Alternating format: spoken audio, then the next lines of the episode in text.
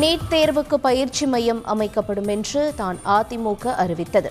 ஜெயலலிதா எதிர்த்த நிலையில் பாஜகவின் கைப்பாவையாக மாறியது ஏன் என்றும் முதலமைச்சர் ஸ்டாலின் கேள்வி. தமிழக ஆளுநருடன் அதிமுக நிர்வாகிகள் சந்திப்பு. நகர்ப்புற உள்ளாட்சி தேர்தல் தொடர்பாக புகார் மனு அளித்ததாக ஜெயக்குமார் சி வி சண்முகம் தகவல். உள்ளாட்சி தேர்தலில் வாக்களிப்பதற்கு தேவையான பதினோரு அடையாள ஆவணங்கள். அறிவிப்பை வெளியிட்டது மாநில தேர்தல் ஆணையம்.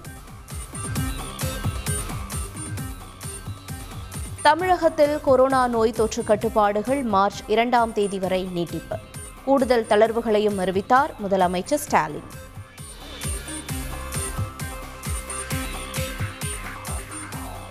சமுதாய கலாச்சார அரசியல் கூட்டங்கள் போன்ற பொதுமக்கள் கூடும் நிகழ்வுகளுக்கு தடை தொடரும்.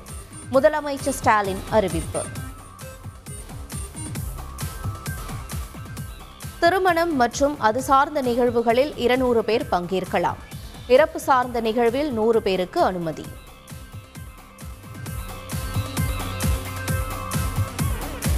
நர்சரி மற்றும் மழலையர் விளையாட்டு பள்ளிகள் திறக்க அனுமதி.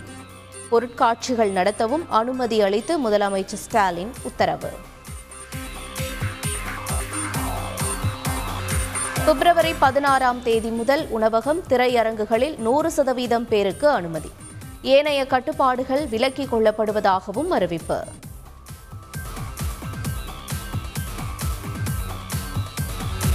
ராமேஸ்வரம் மீனவர்கள் பதினோரு பேர் இலங்கை கடற்படையால் கைது. இரண்டு படகுகளையும் பறிமுதல் செய்து விசாரணை.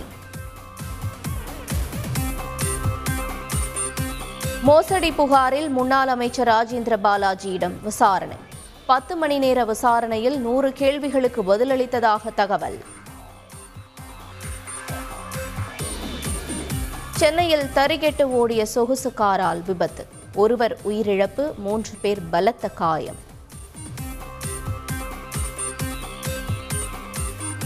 ரஷ்ய அதிபர் புதினுடன் அமெரிக்க அதிபர் ஜோ பைடன் தொலைபேசி உரையாடல். உக்ரைனை மேலும் ஆக்கிரமித்தால் தக்க பதிலடி கொடுக்கப்படும் என அமெரிக்கா எச்சரிக்கை.